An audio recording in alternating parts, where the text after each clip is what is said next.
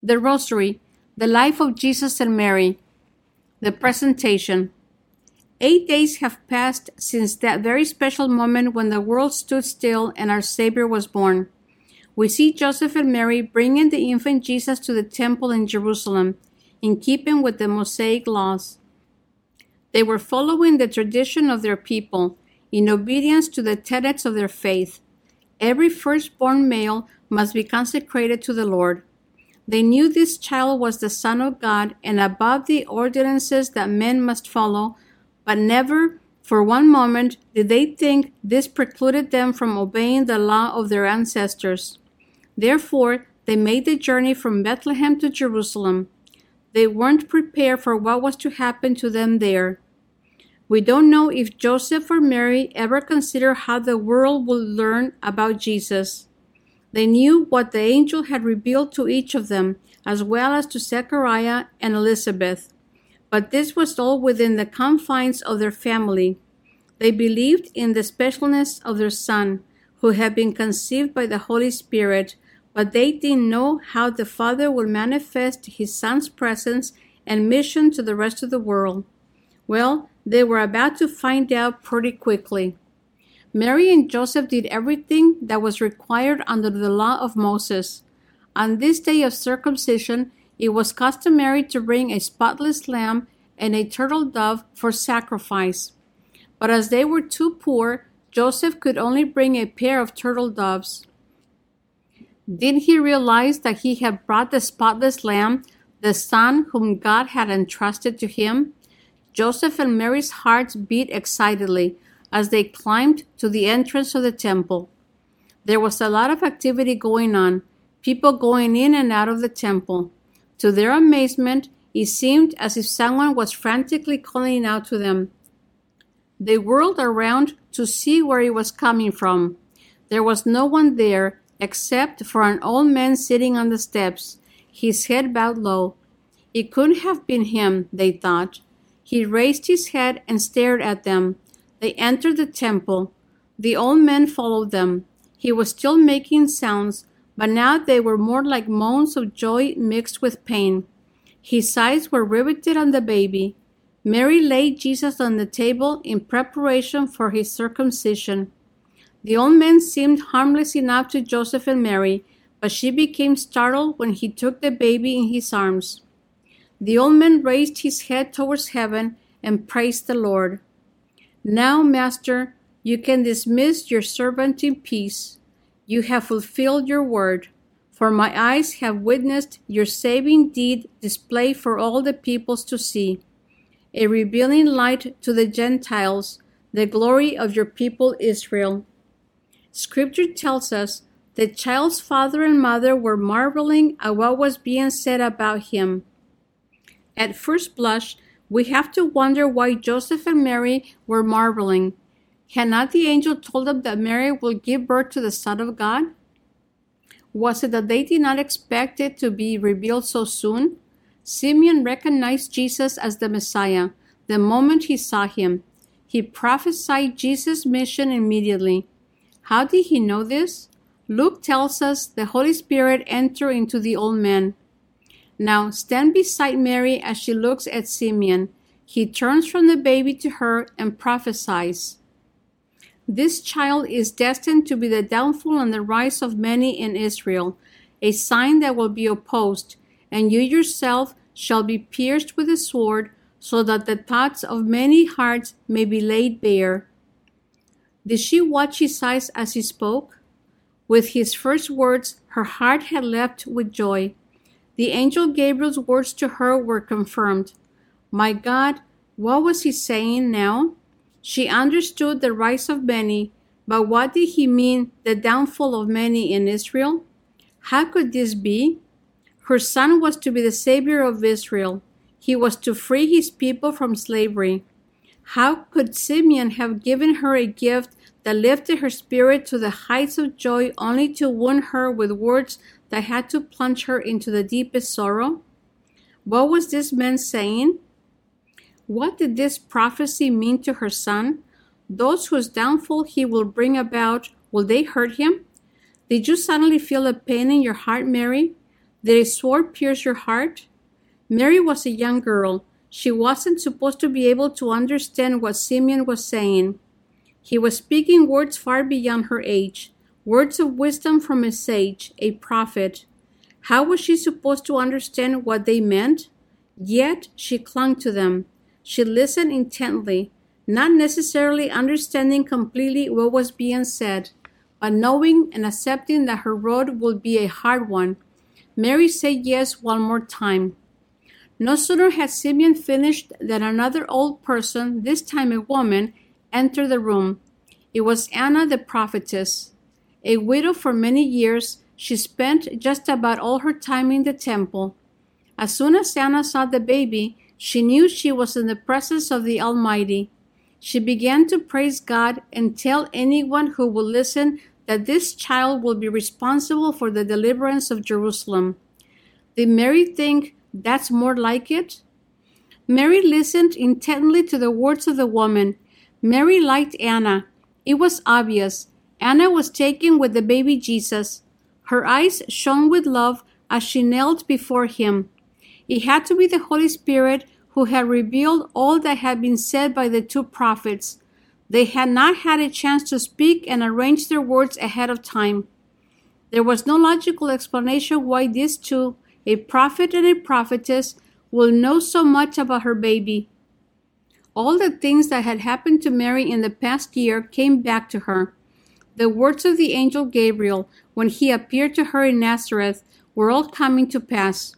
It seemed so long ago, that time in Nazareth, and yet it was only nine months ago. So much had happened in her life since then. She had been a child then, a special child, but a child nonetheless. Now she was a mother, a protective mother, a concerned mother, a strong mother if need be, but unquestionably a mother. These people were talking about her child. True, he was the Son of God, but he was also her child. He was flesh of her flesh, her blood flowed through him. She had known him in a way that no one had or would ever know him. He had grown inside her. She heard his first heartbeat. She felt the first time he kicked his tiny foot within her womb. She knew him from the moment he was conceived by the Holy Spirit. Now she would accept the responsibility she had been entrusted with to care for him, to guard him from all danger, to nourish him not only with physical food, but spiritual food of Holy Scripture. She had listened carefully for anything that might be threatening to her baby. She will not forget any of their words. What these two people did was affirm her mission.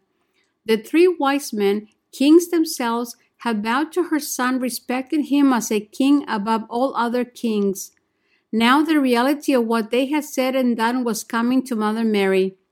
Her role as mother of the Messiah was being proclaimed in the temple. For the first time since her baby was born, she had to take her place as Queen Mother.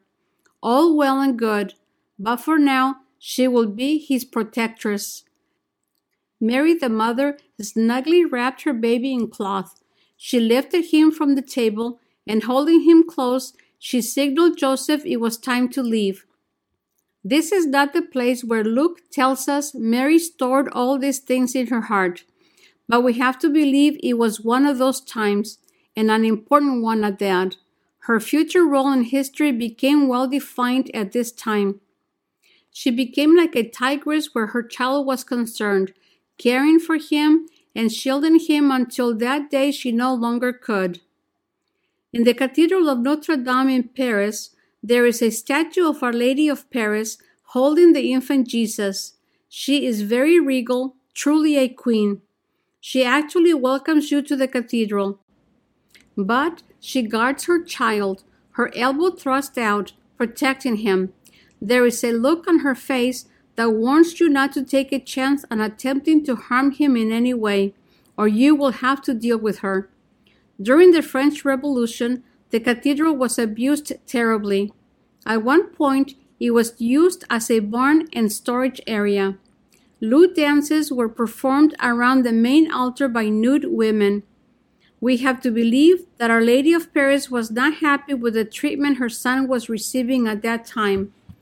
There was probably even a tear or two which trickled down the cheek of that statue. She had to stand by and see him hurt one more time. But a few years ago, the 200th anniversary of the revolution was held in France. All the people who desecrated Mary and her son Jesus are gone to worship for time immemorial the false god they chose on earth. These authors of violence and merciless carnage became victims of the reign of terror they created. But Mary is still there in that cathedral. So is Jesus. And while we get really upset at the atrocities committed against our Lord Jesus and his mother Mary, and rightfully so, keep in mind that Jesus and Mother Mary are still here and will continue to be here. God is in charge. God is always in charge. Don't cry for them. Cry for ourselves and our children. This is a joyful mystery, true, but it's a joyful mystery mixed with sadness. In light of the prophecy of Simeon to Mary, she had to know that she will realize the joy of being present when Israel will be free from the bonds of tyranny. But the shadow cast on this ray of sunshine was the gnawing inside her of what the cost might possibly be. There is a tradition in our church that the little boy Jesus had a nightmare in which he saw an angel carrying a cross and another angel holding nails the means that will be used to nail our precious Lord to the cross. He ran to his mother. In the painting of Our Lady of Perpetual Help, we see Jesus, the little person, clinging to his mother, one of his shoes having fallen off, in his haste to the safety of his mother's arms. We believe the gift Mary was giving at this time, in addition to affirmation of her role and her son's role in the world, was determination, the decision to do whatever it takes. Through Simeon, the Lord allowed her to see a very small part of what she would have to say yes to, what she would have to endure. Perhaps it began here with the prophecy. Was this the first sword to pierce her heart? Did Simeon prophesy only seven swords, or did we just count up the most piercing thrust which ripped into her heart? We have walked with Joseph and Mary to Jerusalem. As in obedience to the law, they presented Jesus to the Lord. Consecrate to me every firstborn that opens the womb among the Israelites. It belongs to me. When Mary said yes to this consecration of her son to God the Father, she began her walk to the cross. We will share the many times that Mary is given the message that her son will suffer. As she gives every yes, our Lord walks one step closer to his passion and death on the cross, and she with him. The prophet Simeon told Mary that the Messiah, the anointed one, will be the consolation of Israel. Who will be your consolation, Mother Mary, as you stand beneath the cross? Her great fiat, her yes to the angel Gabriel, was just the beginning, the first in a lifetime of yeses most of which would have been enough for any mother to scream from the pit of her stomach, Stop! Enough! I can't do it. But Mary kept going, determined to do whatever it took to fulfill the Lord's will. We do not know if at the very beginning she had been given a look at all she would be called to suffer, she would have been able to handle it. But the Lord never gives us more than we can carry. One day at a time, that's all he asks for only today. Yesterday is gone. There's nothing we can do about it. Tomorrow has troubles of its own. Live for today. Say yes today and watch how it washes clean yesterday and changes tomorrow into a beautiful today. Do as Mary did. Give our Lord Jesus your ongoing yes. Start today, now. Please load our free Bob and Penny Lord app. Here's how to download our free Bob and Penny Lord app. Simply with your iPhone or Android device, go to the App Store, search for Bob and Penny Lord app, and download it. It's that simple. Here's what you can do with our free Bob and Penny Lord app. Number one, the, there's a link to our marketplaces, our websites, uh, our uh, blog, and this podcast. The second link is to our Bob and Penny Lord TV channel, where you can access all of our videos as seen on EWTN, plus a whole lot more. Thank you very much.